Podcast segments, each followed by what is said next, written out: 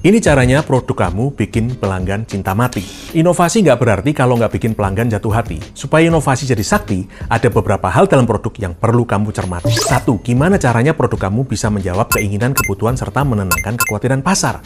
Pastikan cara ini adalah cara yang sesuai dengan selera mereka. Pastikan pasarmu dapat mengerti dan melihat bagaimana produk kamu itu bisa pas dengan problem mereka. Yang kedua, cermati fitur-fitur yang kamu banggakan. Apakah mereka dapat memberikan solusi yang pas untuk pasarmu? Seperti yang di poin satu tadi pastikan produkmu menjadi bentuk nyata solusi yang didambakan oleh pasarmu. Jangan membanggakan fitur yang nggak pas dengan solusi yang cocok buat mereka. Yang ketiga, fokus kepada fitur yang penting dan ulik terus sampai fitur tersebut jadi fantastis.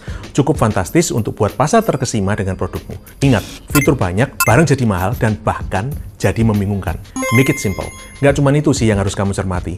Masih ada masalah desain, masalah costing, pricing, dan masih banyak lagi.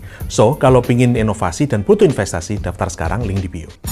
Hai Prajut, temukan Rajut Asa juga di Facebook, Instagram, dan YouTube. Sampai ketemu lagi para Prajut. See you!